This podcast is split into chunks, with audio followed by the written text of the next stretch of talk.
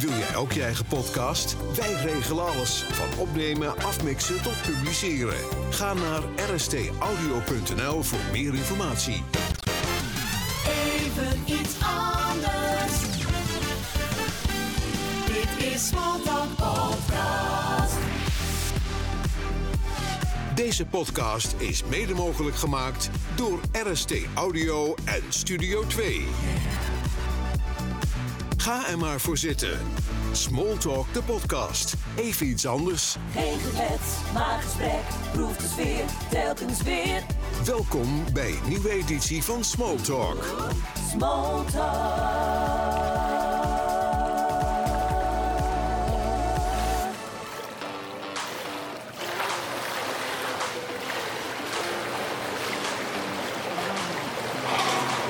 Lekker met uitzwemmen van Jester Wetter. Ja. Hoe ging die? Ja, ging lekker. Ja, weer een degelijke tijd. We moesten even wachten met de overname, want de rugzak kwam niet helemaal uit. Dus wat dat betreft wel tevreden met mijn tijd. Goede eerste 50, de laatste 25 meter iets te gehaast. Maar ja, dat heb je deze periode. Einde toernooi? Ja. Dus dat voelde waarschijnlijk, voelde je ook een beetje in je arm of viel dat nog? Ja, dat viel wel mee. Ik had wel energie over en die probeerde ik er ook uit te halen. Maar ja, dan werd het net iets te inefficiënt. Ja. Dus dan gaat dat minder. Hè. Maar tussendoor toernooi voor je? Ja. Het uiteindelijke doel voor dit seizoen was in eerste instantie misschien een schuin oogje richting de WK. Nou, dat is in april volgens mij net niet gelukt. Ja, door omstandigheden ook niet verwacht, denk ik. Nee, nou, ik had een schouderblessure en daar ben ik nu eigenlijk net vanaf. Dus wat dat betreft, ik ging er wel voor. Ik had ook gewoon geprobeerd zoveel mogelijk daarmee door te trainen. Maar je mist al gewoon sowieso een hele week heb ik eruit gelegen. Ja, en in die andere 2 weken van de taper kan je dat gewoon niet meer inhalen. Dus ja, dan heb je gewoon pech. Dan heb je geen snelheid en dan gaat de 200 wel goed, maar op de 100 wordt het dan lastig.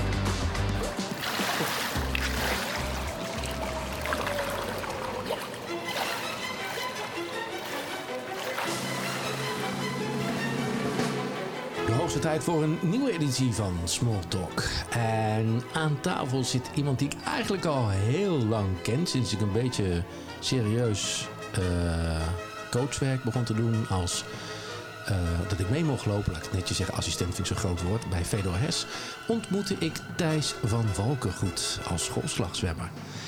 En volgens mij werden wij de eerste keer gekoppeld op een stage. Klopt dat, Thijs? Goedemorgen is het nu. Ja, goedemorgen. Ik heb geen idee. Maar dat is ook alweer een heel tijd geleden. Ja, ik weet dat we op een... ik weet niet meer precies waar dat was, maar dat wij op een kamer kwamen te liggen. En dat ik op een gegeven moment dacht van, oh, wat kun jij lullen. Gewoon zo diep in de nacht. Over van alles en nog wat gehad hebben.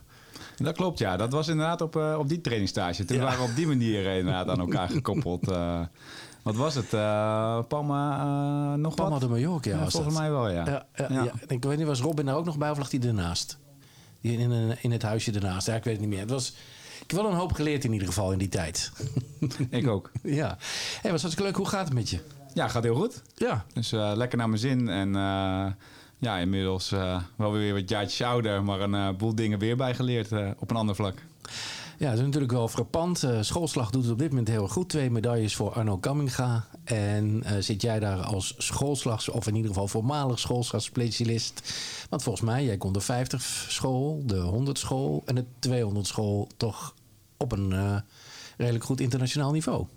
Ja, vooral de 100 en de 200 meter schoolslag. En ik vind het hartstikke mooi om te zien wat Arno nu doet. Daar word je gewoon geïnspireerd door, denk ik. Je zat net toen we even binnenkwamen, begon jij over van... ja, ik heb eigenlijk een paar jaar niet gekeken. En nu voor het eerst weer eens gekeken. Hoe komt dat? Nou ja, ik denk dat het net zoals met... aftrainen, om het maar zo te zeggen. Dat voorbeeld haalde ik net ook aan. Je stopt met topsport, je gaat aftrainen, je krijgt andere interesses. Ja, en dan is het toch wel... het is iets wat je zo'n groot gedeelte van je leven hebt gedaan. Waar je zo je hart en ziel in gestopt hebt. En dan is het toch ook even van... dan is het even goed geweest, denk ik. Maar je hebt ook van die spelen, andere spelen eigenlijk helemaal niks gevolgd? Want wanneer was jouw laatste spelen? Mijn laatste Spelen was in 2008. En ja, ik heb de Spelen natuurlijk wel gevolgd. Alleen op een heel andere manier dan de twee Spelen waar ik zelf heen ben geweest. Die van 2004 en 2008. Daar, in het Olympisch dorp, dan heb je zelf de Olympische kanalen, zeg maar, gewoon op de tv staan. Dus je hebt gewoon 26 sportkanalen met elke een andere sport. En je kan de hele dag sport kijken. Dus dan volg je het ook op een hele andere en hele intensieve manier, denk ik. Wat denk je dat het voor die atleten nu is? Want deze Spelen zijn wel echt anders. Want ze zijn klaar, ze mogen meteen naar huis. Bij andere wedstrijden kijken komt volgens mij mag niet. Is dat moeilijk voor hun, denk je? Of denk je, ze zitten toch in hun bubbel en zijn bezig met hun race? Ja, feit alleen al dat je, wat je benoemt, hè, dat je in een bubbel zit. Dat is al heel anders dan de Spelen zoals ik ze beleefd heb. En ik denk dat het heel lastig is. Want het enige wat overblijft, zeg maar, buiten heen en weer reizen, hetgeen wat je dan onderweg ziet, is presteren. Ja. Want dat moet gebeuren natuurlijk uiteindelijk. Ja, maar je hebt ook, denk ik, altijd is het ook belangrijk om je ontspanning te kunnen vinden en dat soort dingen. En de ene haalt dat uit lekker rustig op zijn kamer zitten. En de ander die is druk bezig met toch een beetje rondkijken. En die wil wel de deur uit en die wil even wandelen, een rondje Olympisch dorp maken en dat soort zaken. Laten we eens even terug in de tijd gaan. Wanneer ben jij begonnen met zwemmen en had jij het gevoel van, hoe was jij als talent? Waar ben je begonnen? Geboren in Lelystad, weet ik inmiddels. Ja, geboren in Lelystad en daar ook begonnen met zwemmen. Mijn zus werd gevraagd door de lokale zwemvereniging naar zwemles. Want het leek erop dat de trainster daar, dat was Ineke Krabbe, geloof ik, uit mijn hoofd. Die dacht, dat meisje dat kan wel zwemmen. Die heeft wel aanleg ervoor, dus die laten we maar vragen. En ja, ik was het jongere broertje, dus ik hobbelde daar lekker achteraan. En ik bleek redelijk te kunnen zwemmen. Ik dacht op een gegeven moment, ik ga nog een jaartje zwemmen en dan ga ik op atletiek. Want uit mijn moederszijde van de familie komen wat mooie atletiekverhalen naar voren. En dat leek mij ook wel wat. En toen begon ik opeens van alles te winnen. Ja, en laten we wel wezen. In ieder vindt het leuk als hij een wedstrijd wint. Ik ook. En daar van het een kwam het ander. En zodoende ben ik vervolgens van de zwemvereniging in Lelystad naar ZV Lely. Die bestaat overigens niet meer, geloof ik. En naar de Zuiderzeezwemmers in Dronten gegaan. Waar had dat mee te maken? Daar hadden ze avondtrainingen en Lelystad hadden ze ochtendtrainingen. Nou ja, mijn ouders vonden avondtrainingen toch ook wel prettig. En daar bleek ik nog meer talent te hebben. Toen kwamen mijn zus en ik in aanmerking om bij de Waterkip in Barneveld te gaan zwemmen. Want ja, op mijn jonge leeftijd, ik was toen 12, 13 jaar. Toen zwom ik eigenlijk de hele zwemploeg in Dronten naar huis. Ja, dan ga je toch verder kijken naar waar je je verder kan ontwikkelen. Nou, dat was bij de Waterkip in Barneveld. En daar ging mijn ontwikkeling eigenlijk gestaag door. Ja, sowieso zijn er heel veel mensen die bij DWK, de Waterkip, hebben gezwommen. Want dat is toch al een van de verenigingen in Nederland buiten de hele grote namen PSV en de Dolfijn, waar gewoon heel veel talent vandaan komt. Ja, zeker. En zeker in die jaren, volgens mij toen ik er kwam, waren ze al 4 keer landskampioen. En toen ik er zelf was, zijn we volgens mij nog 3 keer landskampioen geworden. Volgens mij 7 op rij. En ja, dat was toen het team om naartoe te gaan. Toen ik er naartoe ging, toen was nog net André Kats, daar de hoofdtrainer. Die werd opgevolgd daar door Mark Faber. En daar heb ik me verder ontwikkeld van, ik haal een medailletje op landelijk niveau in mijn leeftijd. Ik ga naar de Europese jeugdkampioenschappen. Nou, het is wel verpand natuurlijk. Mark, nu de coach van Arno Kaminga.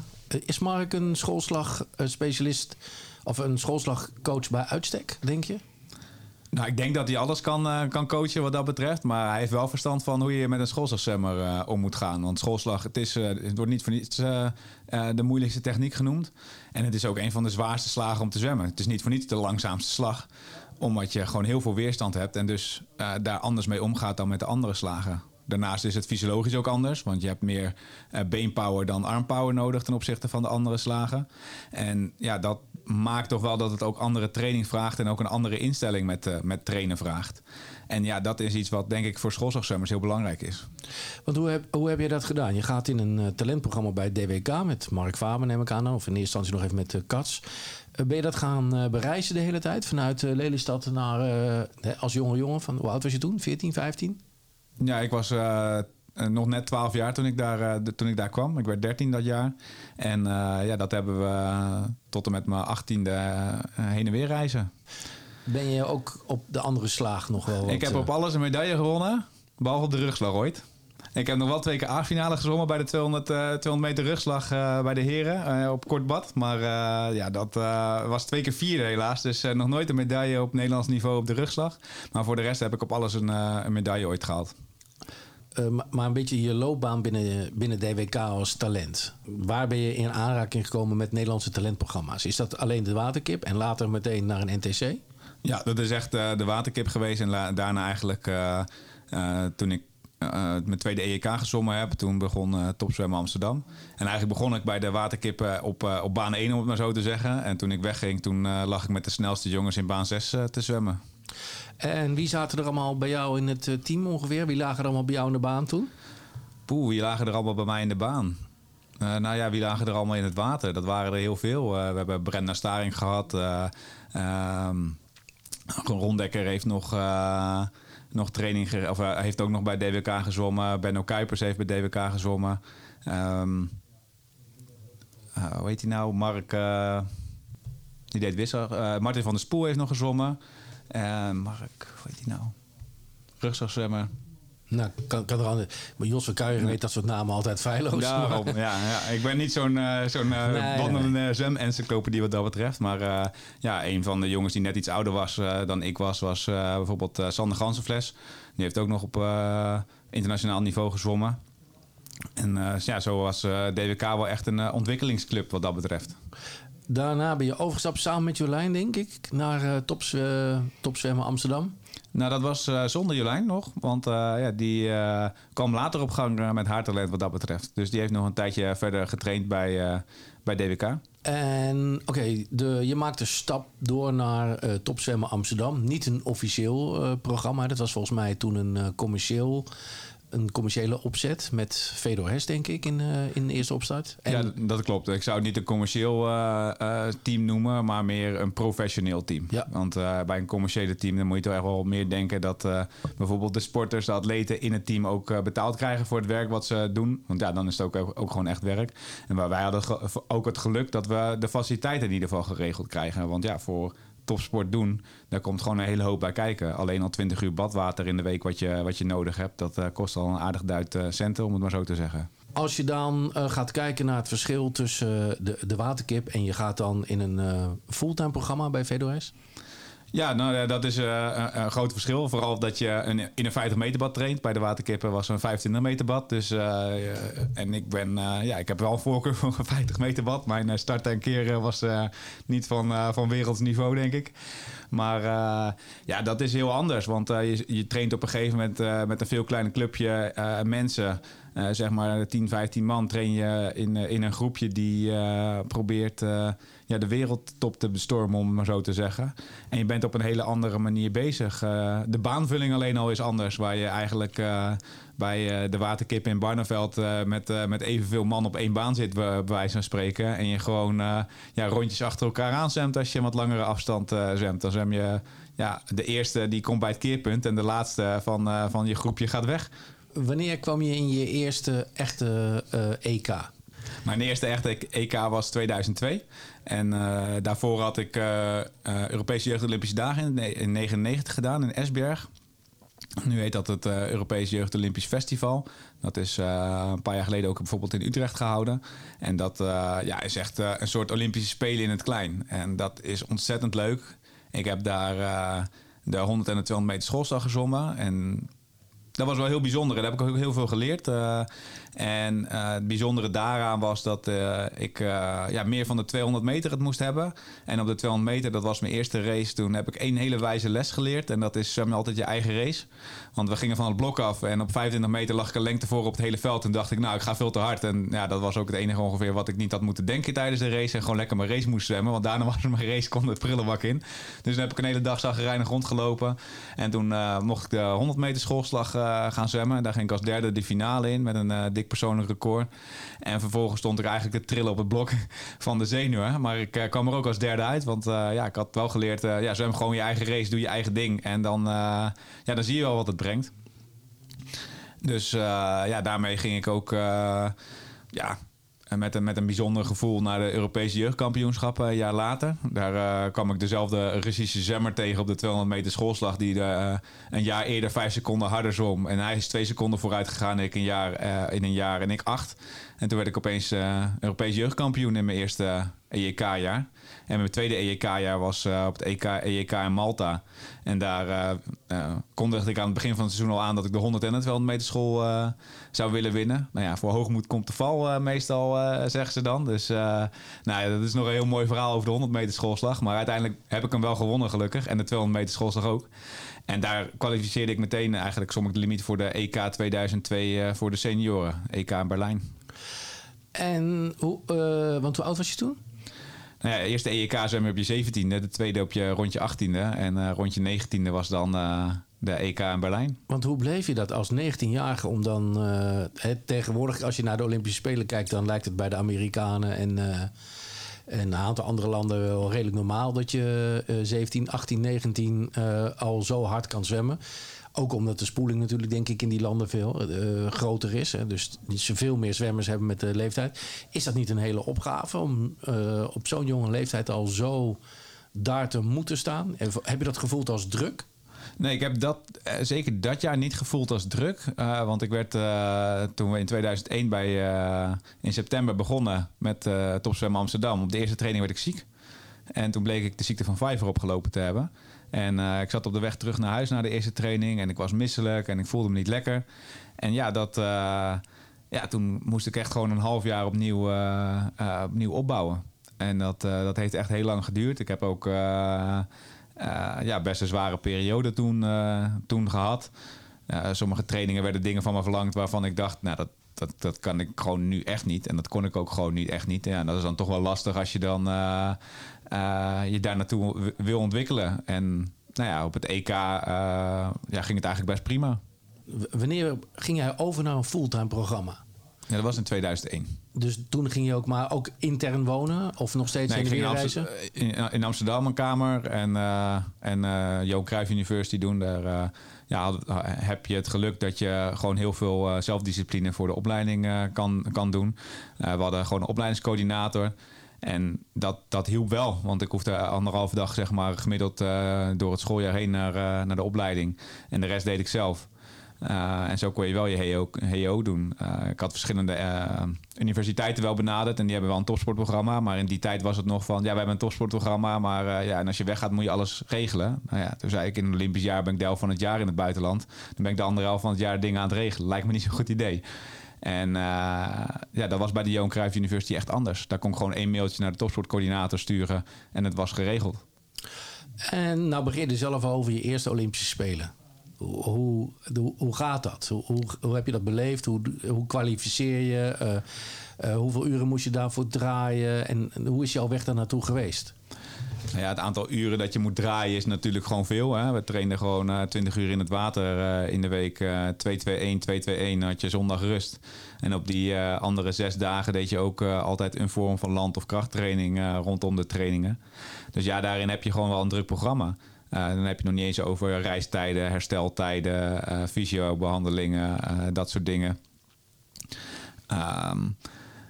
Dus dat is, het is gewoon per definitie een trainingsintensieve sportwedstrijd zwemmen. En daarin denk ik dat je best wel wat moet investeren. En in mijn Olympisch jaar was het... Dat ging eigenlijk best wel goed. Ik had de WK Barcelona gezwommen, 2003. Daar ging het eigenlijk niet zo goed. En Dus ik wilde eigenlijk vrij snel me kwalificeren. In september 2003 toen was mijn moeder gediagnosticeerd met borstkanker. En een van de dingen die ze tegen me zei was... ik hoop niet dat jij er last van hebt. En dat heb ik niet gehad. Of in ieder geval gepoogd zo hard mogelijk te trainen... om te zorgen dat ik er geen last van zou hebben. Dus op de eerste beste kans om me te kwalificeren voor de Olympische Spelen... was op de US Open. En daar heb ik meteen de limieten voor de 100 en de 200 meter schoolslag behaald. En dan ga je naar de eerste Spelen. Hoe oud was je toen? 19? Nee, toen was ik niet 19. Ja, ik wilde wel bijvoorbeeld naar Sydney. Toen dat was rond mijn 17e. Dus ik was 21 voor Athene. Maar voor Sydney was ik nog door mijn ploeggenoten uitgelachen. Uiteindelijk was ik de schoolslagzwemmer die dichtst bij een limiet was gekomen dat jaar. Maar ja, de EEK telde al niet meer mee natuurlijk. Maar dit is een hele... ongelooflijke beleving, zo'n spelen. En ik denk ook, zeker mensen die al op een eerste spelen presteren... die zijn echt wel van uitzonderlijk niveau. Als je dan kijkt wat allemaal op je afkomt. Alleen al in Olympisch dorp, dat je... ik had van tevoren wel Pieter van de Hogeband bijvoorbeeld gesproken... en die zei, dan kom je daar die eetzaal binnen... en dat is echt mega groot en dat kan je bijna niet voorstellen. Het was nog groter dan ik al met het beeld van... ik kan het me bijna niet voorstellen... was het eigenlijk nog 2 keer of 3 keer zo groot dan ik al dacht. Is zo groot? Ja, 24 keukens of zo. En allerlei plekken waar je langs kon lopen met deze keuken serveert dit, deze keuken serveert dat. Een McDonald's in het Olympisch dorp. Oh, serieus? Dat zou je nu niet meer voor kunnen stellen, denk ik. Oh, dat kan ik me zeker wel voorstellen. Oh, ja? McDonald's bij het Olympisch dorp. Want als je zag in de tweede week van de Spelen... hoe meer sporters klaar zijn, hoe drukker het werd bij de McDonald's. Oké. Als je zo'n toernooi doet... kijk je dan van tevoren... ben je dan gefocust op wat anderen doen? Hoe bereid je jezelf voor? Ben je bang voor grote landen? Met name die tijd de Russen en de Amerikanen? Of heb je zoiets van, ik moet echt mijn eigen ding doen? Hoe ging je daarmee om, mentaal zelf? Ik maakte me daar eigenlijk niet zo heel druk over. Ik heb nooit echt een idool gehad of iemand waarvan ik denk, die wil ik verslaan. Maar ik heb altijd gewoon, ik wil gewoon het beste uit mezelf halen. En ik heb ook wel geleerd, zeker in die periode, dat er ook bij wijze van spreken wat er de volgende dag over jou in de krant staat, dat je daar eigenlijk niet druk over moet maken, want dat schiet niet op, dat helpt je niet mee. Dat was een van de redenen waarom ik eigenlijk al overtraind verschenen was waarschijnlijk op de Spelen zelf. Ik heb toen halve finale gehaald. Dat was een hele mooie prestatie, maar niet de prestaties geleverd die ik had willen leveren. Ik stond een 200 meter schoolslag waar ik precies rond mijn eigen persoonlijk record wegging op de eerste 100. Maar op 140 meter kwam dan maar met de hamer. Dan is 60 meter die je nog moet zwemmen na een keerpunt is nog heel ver. Terwijl normaal de man met de hamer op 175 meter of zo komt. Ja, dan zie je de kant en dan is het bijten. En zoals Arno Kaminga ook mooi beschreven heeft... Dan voel je alle steken, messen in je rug... en doorgaan naar de finish, om het maar zo te zeggen. Ja, dat is wat erbij hoort. Dat is ook het mooie van het spelletje. Daar word je van juist dat doorbijten. Daar werd ik blij van, zeg maar. Want je ziet op de laatste 50 meter vaak nog een hele hoop wisselingen. En dan gaat het er echt om wie zijn hoofd het beste erop heeft zitten. Maar ik snapte niet wat er was gebeurd. Ik liep daar de trap op. Je moest daar echt gewoon, ik denk 3 verdiepingen trap achtereen. Achter de hoofdtribune naar boven lopen. Ik had gewoon hulp de trap op nodig. Dat was me nog nooit overkomen na een 200 meter schoolslag. En diep gaan, dat deed ik eigenlijk altijd wel. Maar dit... Ik snapte het niet. Ik zat s'avonds in de uitzending met de NOS. Toen was het ook van... Nederland heeft niet zo'n goede dag. En hier is Thijs van Valkengoed. Hij had ook niet zo'n goede dag. Nou ja, dankjewel. Maar dat klopte. Ik had geen goede dag. En Nederland had ook geen goede dag. Ik wist wel dat ik alles gegeven had. Maar waar het aan lag, ik wist het niet. Tot ik de volgende ochtend wakker werd met 39 graden koorts. En hoe ga je daarmee om dan? Uiteindelijk heb je meteen een gesprek met je coach gehad toen? Nee, eigenlijk ben ik 2 weken na de Spelen weer gaan trainen. Dus en toen zom ik op kort bad eigenlijk de tegels uit het bad voor mijn gevoel. Maar misschien toch op het verkeerde moment gepiekt of... daar heeft het wel deels mee te maken gehad. Kijk, en achteraf kan je makkelijk praten. Maar ja, je... ik heb gewoon veel te lang gewerkt. Ik was in december gekwalificeerd en ik heb vanaf januari me voorbereid op de Spelen. En dat is gewoon een hele lange periode waar je normaal meestal nog een tussenwedstrijd doet om te kwalificeren of dat soort dingen. En daarmee heb ik gewoon mijn lijf overbelast. En vervolgens dacht ik 2 weken na de Spelen, ja, hier ben ik niet tevreden mee, dus ik ga maar weer even harder trainen. En uiteindelijk heb ik dat nog 2 seizoenen doorgeprobeerd. En toen bleek ik al 2 jaar lang 2,5 jaar overtraind te zijn. Ja, overtrainen, dat blijft altijd voor iemand die niet uit de sport komt of niet op het super of het hoogste niveau. Dat gebeurt natuurlijk wel overal. Maar hoe voelt het om overtraind te zijn? Nou ja, ik was gewoon dag in dag uit moe. Ik sliep 10 uur per nacht. En als ik ochtends wakker werd, dan was ik moe. En dan ging je trainen. En tijdens de training voelde ik me ook moe. Maar ja, dan zet je die gedachten uit. Je hoort continu van je trainer, vermoeidheid hoort erbij. Vermoeidheid hoort er ook bij. Maar je leeft altijd op het randje. Alleen het is... Ja, je moet leren je lijf herkennen. En leren herkennen waar die vermoeidheid dan zit. En hoe je daarmee omgaat. En dat is het lastigste van topsport doen. Precies op dat randje leven dat je er net niet overheen gaat. Maar ook niet eronder zit. Omdat je anders voorbijgestreefd wordt door je concurrenten. En hoe ben je er uiteindelijk uitgekomen? Uit die overtraindheid heb je je programma aangepast. Een half jaar niks gedaan. Of in ieder geval minder op een andere manier getraind. Bij mij was de druppel die de emmer deed overlopen. Waren de woorden... je bent niet meer welkom in onze ploeg. Je hebt geen topsportmentaliteit. En je kan niet communiceren. En toen heb ik mijn huisarts opgezocht. Die heeft me eigenlijk direct doorverwezen. En nou ja, die sportarts die zei, ja, je bent gewoon al 2 jaar overtraind. En het komend half jaar mag jij niet in een zwembad liggen. En het enige wat je mag doen is sporten met een maximale hartslag van 120. Had je niet daarna van, weet je wat jongens? Doei! Ik stop ermee. Nou ja, in die periode ben je daar wel over aan het twijfelen. En ik heb toen ook wel zeker gedacht van, jongens, ik stop ermee. Maar ik heb het grote voordeel dat mijn zus ook zwom. En eigenlijk toen het met mij minder ging, begon mijn zus haar talent te ontdekken. En ook de winnaarsmentaliteit te ontwikkelen. Die... Ja, mijn zus is wat dat betreft zachtaardiger dan ik ben, was ze daarvoor. Totdat ze eigenlijk zoiets had, ja, het kan mij niet schelen. Ik wil gewoon hard zwemmen. En als ik iemand versla, ja, dan heeft hij niet hard genoeg gezwommen. En dat is ook iets wat je soms moet ontwikkelen.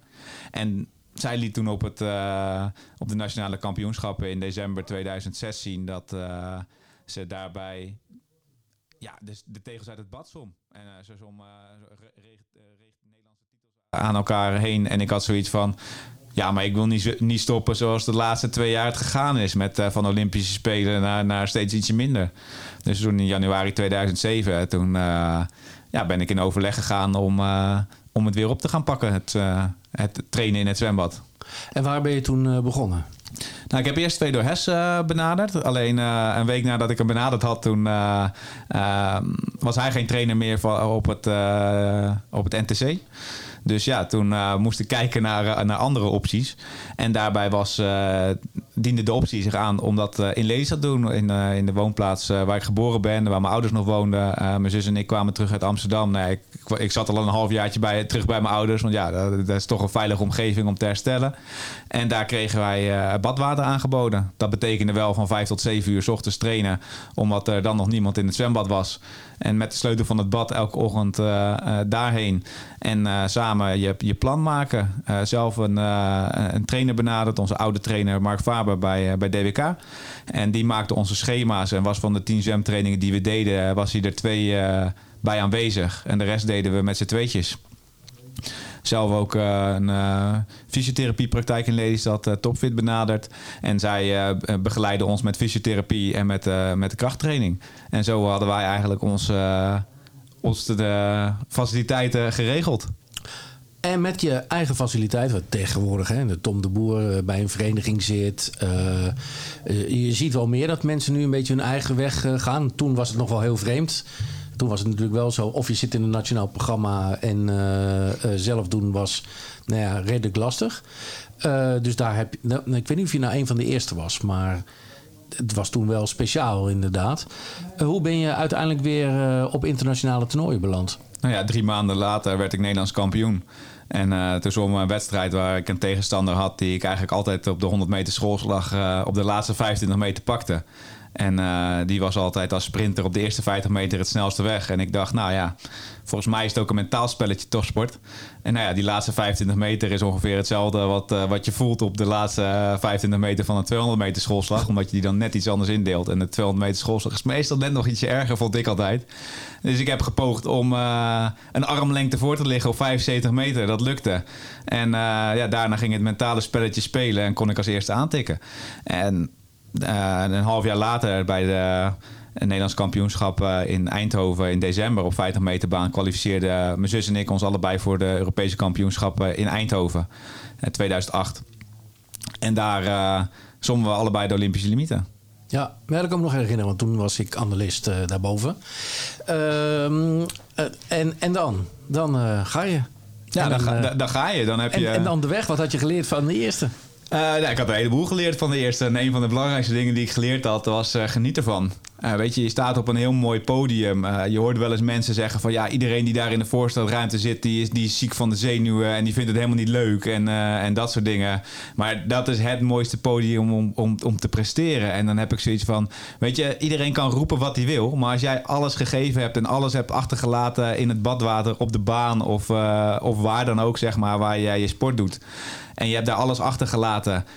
Dan is er niemand die jouw prestatie naar beneden kan halen. Ik werd een week voor de Spelen ziek. Ik moest een dag later er naartoe. Ik zwom 10 honderdste van een seconde boven mijn eigen Nederlands record. En een van de vragen die mij gesteld was achteraf. Ja, wat als? Dus ja, wat als? Ik ben nu 25ste. Ik heb alles gegeven. Ik ben er hartstikke tevreden mee. Het was alleen niet goed genoeg om nog verder te komen. Bij welk punt dacht jij, nu is het genoeg geweest? Nu heb ik WK's, EK's, ik heb 2 keer Olympische Spelen gedaan. Ik vind het wel mooi geweest. Nou, dat is een mooie vraag. Ik had in 2008, doordat ik me kwalificeerde voor de Olympische Spelen, kon ik ook als topsporter bij de politie aan de slag. En dat betekende dat ik de helft van mijn tijd in mijn sport mocht stoppen en de andere helft van de tijd bij de politie werkte. In dat geval toen een ondersteunende functie. En ja, daarbij was wel van belang dat je een status had van het NOC-NSF. Nou ja, die had ik met kwalificeren voor de Spelen. Toen heb ik in 2009 december hebben we EK korte baan gezwommen. En daar werd ik volgens mij 12e. En ik had 10e moeten zijn voor het behouden van de status. Zoiets was het. En ik mocht me toen nog een half jaar proberen om alsnog mijn status te halen op het volgende EK. We hadden een heel goed trainingskamp waar wij elkaar ook bij elkaar op de kamer lagen. En op de laatste dag voordat we vertrokken, toen was ik sprongoefeningen aan het doen. Ik stapte vanaf en ik ga door mijn enkel heen. Vergeet het nooit meer. En ik ging niet een beetje door mijn enkel heen. Ik bleek mijn enkelbanden ingescheurd te hebben. Ik heb nog, dat was 3 weken voor het kwalificatiemoment op het EK. Ik heb 2 weken geen schoolslag kunnen zwemmen, want dan ging je echt door de grond. En een weekje dat wel gedaan. Ja, en daarmee kan je gewoon niet op dat niveau presteren, hoe goed je ook in vorm bent. Want je hebt gewoon dat watergevoel nodig. Je hebt die specifieke training nodig. Juist in die weken ben je je snelheid aan het opbouwen. En ja, dat merkte ik gewoon heel erg. En mijn voet was de helft zo dik. En dikke zwarte streep erover. Ik kwam bij de fysio binnenlopen. En die... die dacht in eerste instantie 2 dagen daarna van... dat valt wel mee, want Thijs komt gewoon binnenlopen en hij loopt normaal. Maar ja, elke stap die ik zette deed gewoon pijn. En ik deed mijn schoenen uit en mijn sok uit. En die zei van... normale mensen komen hier dan op krukken binnen. Ja. Nee, het was een bizar accidentje ook eigenlijk. Want ik weet nog steeds niet... Ik weet wel dat die stappen werden gedaan op die tribune... Maar volgens mij ik stapte gewoon naar beneden en mijn voet klapte dubbel en het was einde verhaal, zeg maar. Nou ja, en dan vervolgens, ja, je weet dat je je status niet hebt. Ja, dan ga je je leven afwegen. Ga ik door naar Londen in de wetenschap van wat je nu hebt, wat je opgeeft. Het wordt een weegschaal met wat je al bereikt hebt, wat je denkt eventueel te kunnen bereiken nog als je doorgaat. En daarin sloeg de weegschaal uit naar ik wil mijn maatschappelijke carrière verder ontwikkelen. Nou, laten we vooropstellen dat er maar weinig mensen zijn die meerdere Olympische Spelen doen. Hè? Je mag blij zijn als je natuurlijk 1 keer er bent. Er zijn in Nederland wel meer uitzonderingen.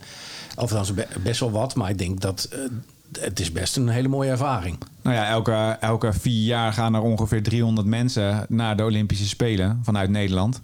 En als je daar alleen al bij mag horen, is dat een uitzonderlijke prestatie. Ook omdat Nederland stelt gewoon flinke eisen aan de sporters die er komen. Je moet gewoon halve finale kunnen halen, finale kunnen halen. Anders mag je gewoon niet. Voordat we zo meteen gaan beginnen over ICT, want ik vind het gesprek is wel een beetje tweeledig. Want je werkt ook nog in iets wat ik heel interessant vind. En wat natuurlijk waar wij een gezamenlijk werkding hebben. Hè, de automatisering, of in ieder geval data. De plaat en zijn verhaal. Het is tijd voor het leukste liedje. Zet maar lekker hard. Op rock of gouden ouwe. Speciaal voor jou. Kom maar op met je verhaaltje. Zetten wij het liedje klaar.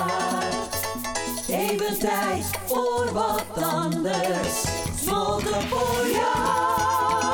De plaat en het verhaal. Je hebt 3 plaatjes meegenomen. En bij ieder plaatje zitten 4 plaatjes meegenomen. Dat is waar, ja. Het zijn er 4.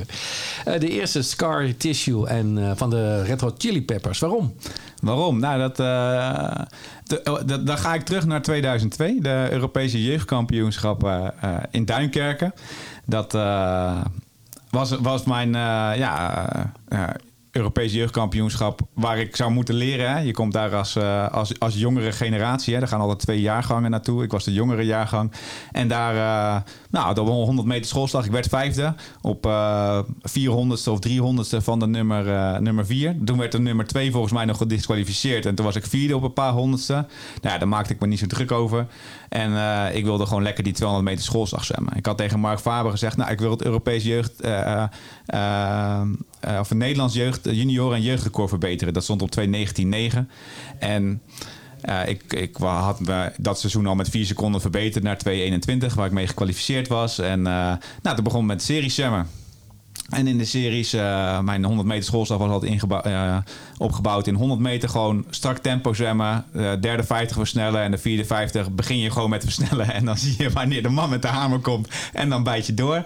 Dus op 100 meter, ik lag vooraan. Nou, dus ik dacht, ik zwem nog even de derde 50 op hetzelfde tempo door. En toen dacht ik de vierde 50, nou jongens, nou is het wel genoeg geweest. Ik ga een beetje even dat gaskraantje openzetten, want ik val hier in slaap. En ik zwom onder de 2:19.9 geloof ik. En ik kwalificeerde me als eerste voor de finale. Nou ja, en ik wist dat er nog aardig wat in het vat zat, want ik had gewoon eigenlijk voor mijn gevoel rustig aangedaan. Dus ja, en dan gaat je hoofd spelen. En als je hoofd gaat spelen, dan moet je eigenlijk oppassen. En dus ik kon eigenlijk niet echt stilzitten in die middag voor die finale. En een van de dingen die ik toen voor de start luisterde, was dit nummer. Scar Tissue van de Red Hot Chili Peppers. En daar zit een gitaarsolo in waar nog steeds mijn... de haren op mijn arm van omhoog komen. En daar werd ik echt gewoon helemaal relaxed van. En in ieder geval relaxed op die manier dat ik klaar was voor de eindstrijd. En op de eerste 100 meter ging de Rus naast me. Die ging zo knijterhard af. Die ging denk ik 3/10 boven zijn 100 meter tijd af. En het enige wat ik tijdens die race gedaan heb, is mijn eigen race zwemmen. En op de laatste 50 meter, toen ik op 75 meter hem voorbij schoof, toen was hij het enige wat ik nog verder weet van die race, is dat ik dacht, ik ga winnen. En dat deed ik ook.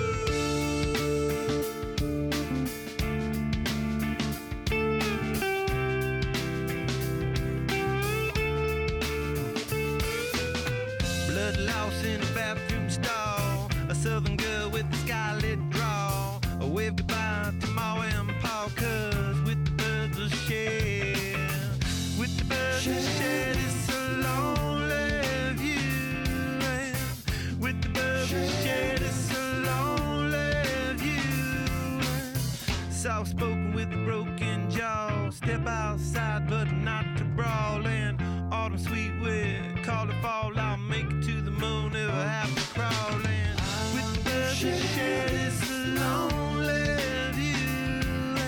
And with the birds that share this lonely view. And with the birds that share this lonely view.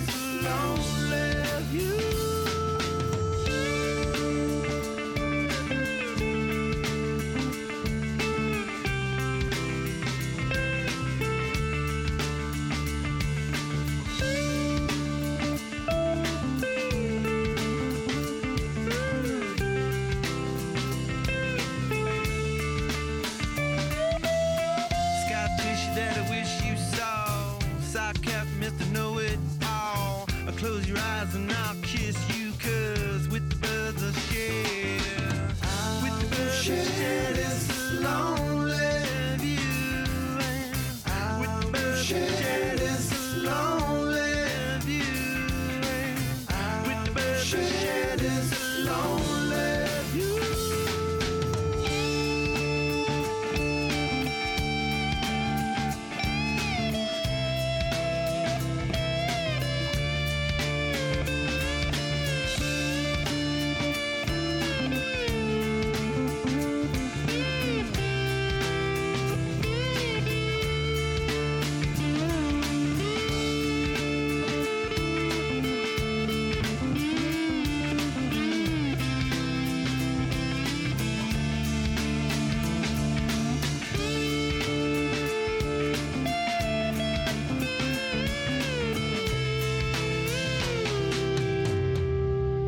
Het was inderdaad een goede solo, die Red Hot Chili Peppers. Ik draai ze niet zoveel, maar het was wel weer eens leuk om te luisteren. De tweede plaat op je lijstje komt van Limp Bizkit, Break Stuff. Ja, dan ga ik eigenlijk naar een Europees jeugdkampioenschap in 2001. Ik wilde daar dus winnen, hè, zoals ik eerder verteld heb. Op de 100 en de 200 meter schoolslag. En op de 100 meter schoolslag hadden we de series gehad. En we sommen de halve finales. En ik dacht, nou laat ik eens in plaats van zo'n broek tot aan de knie... zo'n broek tot aan de enkel, toen dat nog mocht, aantrekken. Maar toen voelde ik mijn onderbeen eigenlijk niet. En dat was de eerste race die ik ooit deed in zo'n broek. Dus ik zond mijn slagfrequentie die ongeveer 10 slagen per minuut hoger lag... dan in de series en normaal. En dus dat was gewoon maaien. Ik haalde nog net de finale, volgens mij als vijfde of zo. En toen was ik dus aardig zaggerijnig. En dat nummer heeft toen wel een aantal keren op repeat gestaan om mijn boosheid te verhelpen.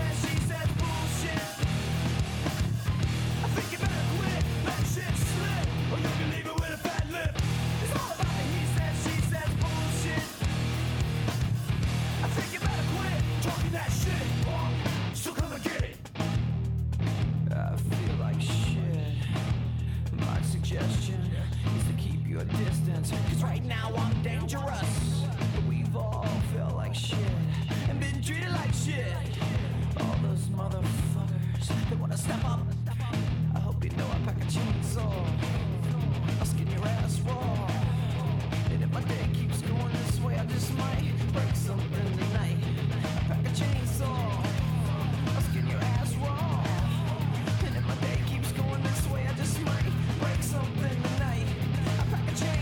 I'm skin your ass raw.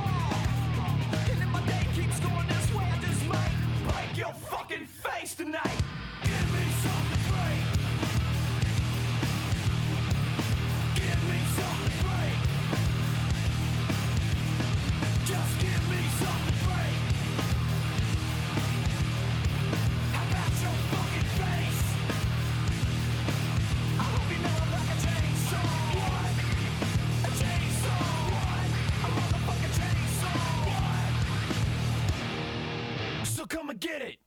It's all about the he said, she said bullshit. I think you better quit, let shit slip, or you can leave it with a fat lip. It's all about the he said, she said bullshit. I think you better quit talking that shit, or so come and get it.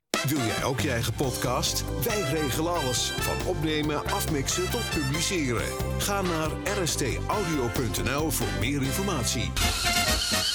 Zo, en dan nu even tijd voor een kopje thee. Ah, lekker. Even bijkomen. Mijn oren staan te klapperen. We gaan zo weer verder.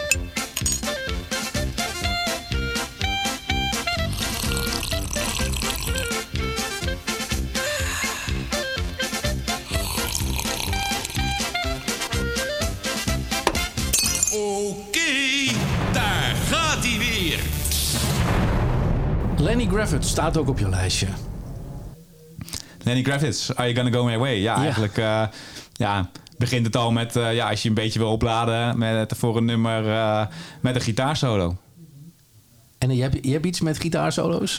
Ik ben wat dat betreft wel een rock en metal fan. Maar ik luister alles, maar dat is toch wel mijn voorkeur. Daar staat toch aardig wat van in mijn kast. En dat is gitaren daar... word je wel warm van. Heb jij muziek nodig om je op te laden in een opwarmruimte? Dus had je ook gewoon een koptelefoon op met heftige plaatjes? Ik had wel een koptelefoon op met wat aardige stevige plaatjes. En ook wel een playlistje die erbij paste. En ja, dat is gewoon wel wat ik lekker vond. Dat is niet om me af te sluiten, maar gewoon lekker om van te genieten.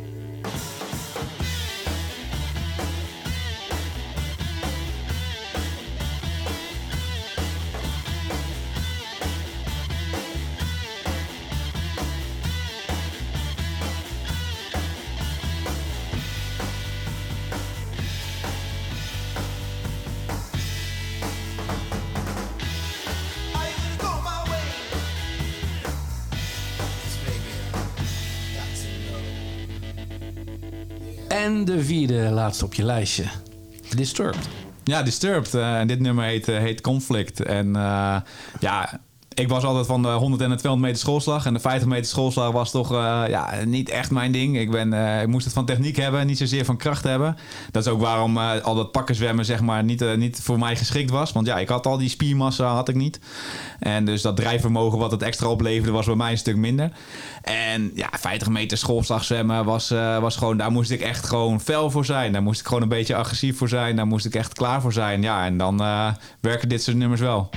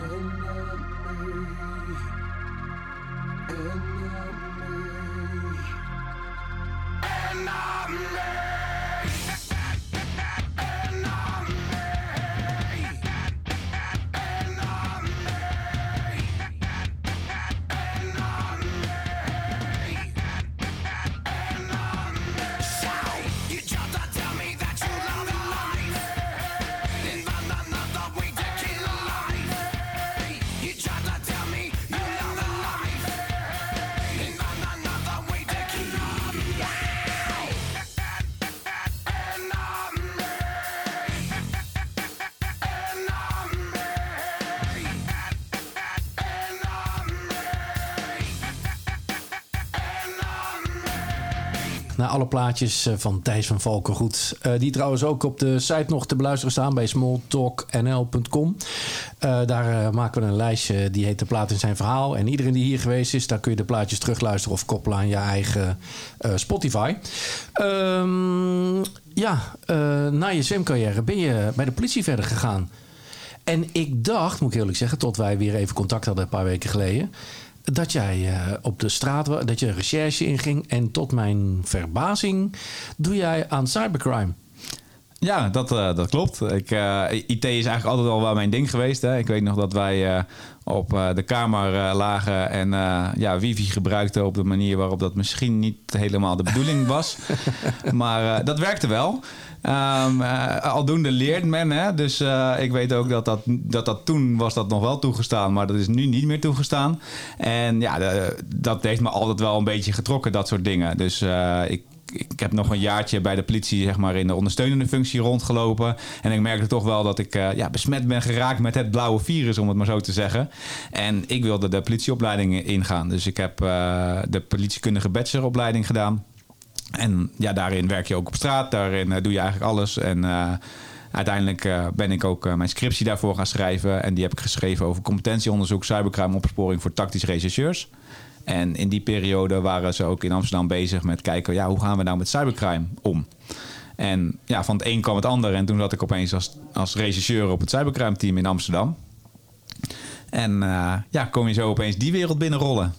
Ik kan me zo voorstellen, want we praten nu over een paar jaar geleden. Ik denk dat het op dit moment wel een van de grootste departments moet gaan worden. Want ik denk dat de criminaliteit, kijk met alle cyberaanvallen, kijk naar de attacks die gedaan worden, kijk naar de ransomware. Criminelen gaan steeds meer online om geld te verdienen. Ja, dat klopt. En dat zien we ook in de cijfers terug. Hè? Alles wat je ziet aan schade, hoeveel mensen dat doen, hoe vaak het voorkomt. En dat is natuurlijk wat in de cijfers al terugkomt. Daar zijn we ook als politie hartstikke hard mee bezig om daar te opteren. We doen ook een heleboel dingen goed. Hè? Als je kijkt naar Team High Tech Crime, dan hebben we gewoon een van de meest gerenommeerde teams van de wereld. Daar hoeveel zij wel niet samenwerken met bijvoorbeeld de FBI, hoeveel zaken zij al mooi gedaan hebben. Hansen Market, crypto providers van telefoons. Op die manier hebben ze echt ontzettend veel mooie zaken gedaan. En Motet onlangs. Is je leven nog wel een beetje zeker als je tegenwoordig een mobiele telefoon hebt, je computer hebt? Ik heb natuurlijk een ICT-bedrijf. Als je gaat zien hoe je alles dicht moet timmeren. Vroeger had je een firewall voor je mailserver staan. En er kwamen 100 baggermailtjes binnen. En de rest was allemaal prima. Tegenwoordig is het 100.000 mailtjes die je eerst moet weggooien, voordat je er één goede tussenuit kan vissen. En allemaal zijn ze schadelijker dan schadelijker dan schadelijker. Ja, dat klopt. En maar dat is ook iets wat een van de grote issues is natuurlijk. Automatisering zegt het al, hè? Maar dat betekent ook dat elke legale stroom aan diensten of producten heeft ook vaak een illegale onderstroom, om het maar zo te zeggen. En dat zie je hier ook. En alleen het probleem is, hierbij is het geautomatiseerd. Dus de schaal waarop iets gedaan kan worden is gewoon immens.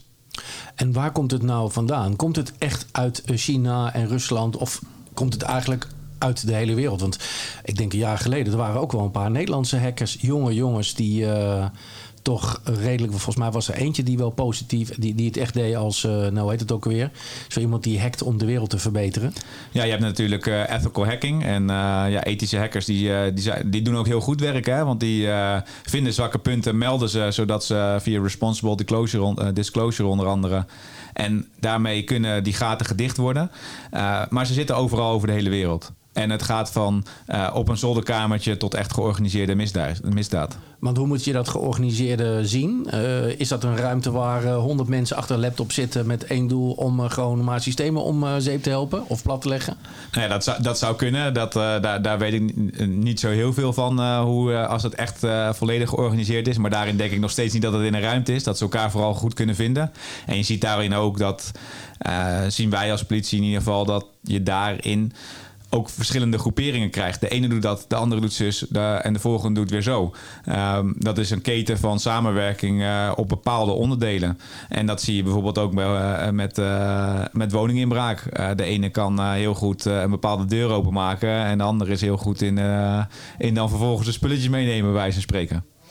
Dus als ik het goed begrijp, we hebben het even in het voorgesprek al over gehad. Hè? Als je kijkt naar de huidige ransomware, zijn er groepen mensen die zorgen dat ze binnenkomen. Dan de volgende stap die zorgt dat de boel encrypt wordt. En de laatste stap die zorgt voor dat je moet betalen. En er is alweer een andere stap zijn die zorgt dat de hele boel weer decrypt wordt.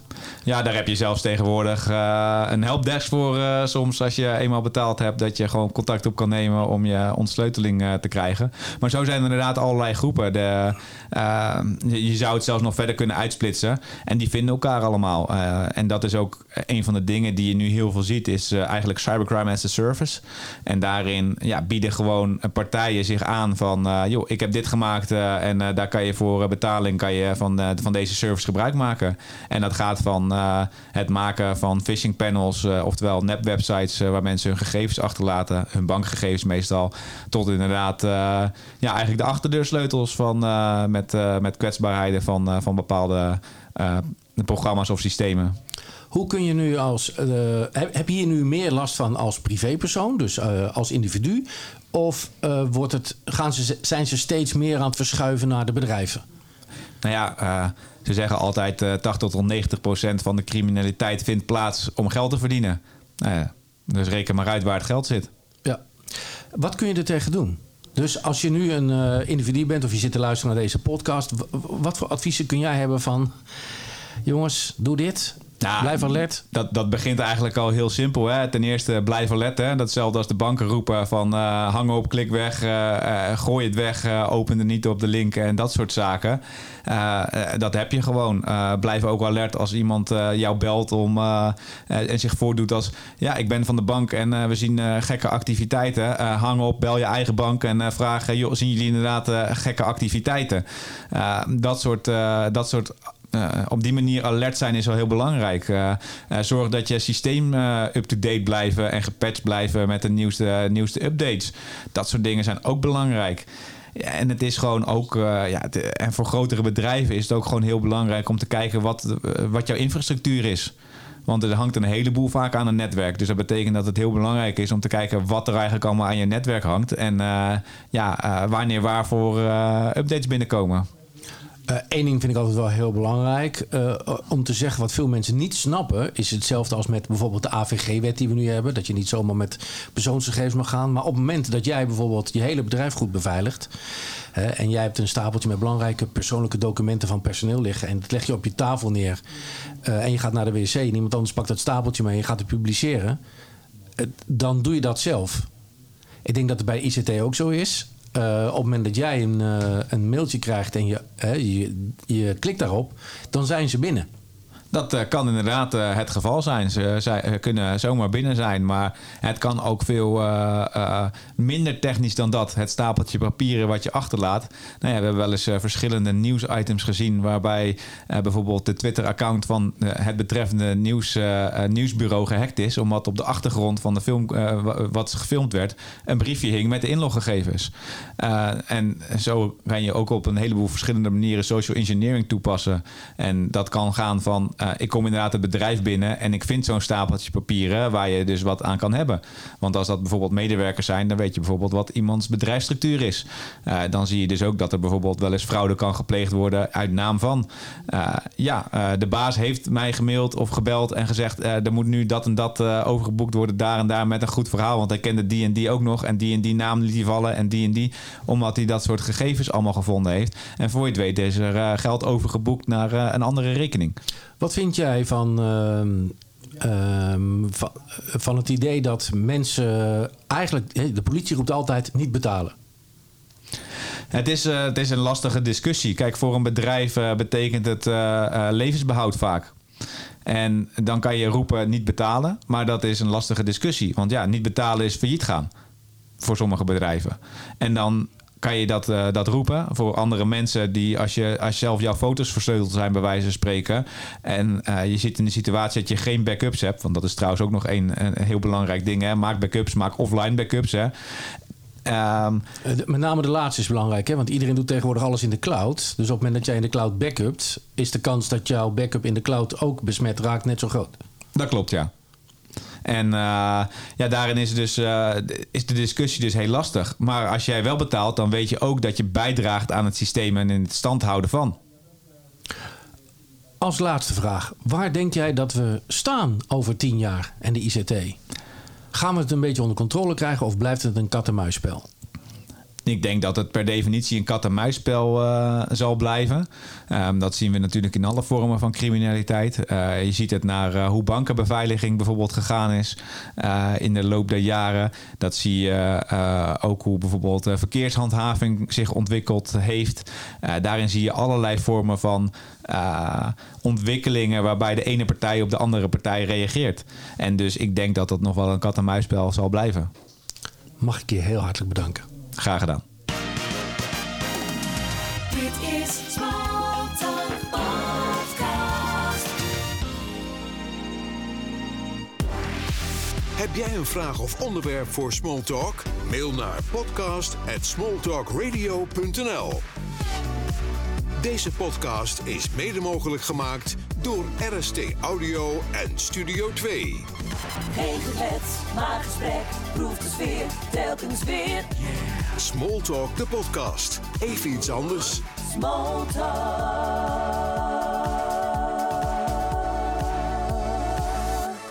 Wil jij ook je eigen podcast? Wij regelen alles. Van opnemen, afmixen tot publiceren. Ga naar rstaudio.nl voor meer informatie. RST Audio.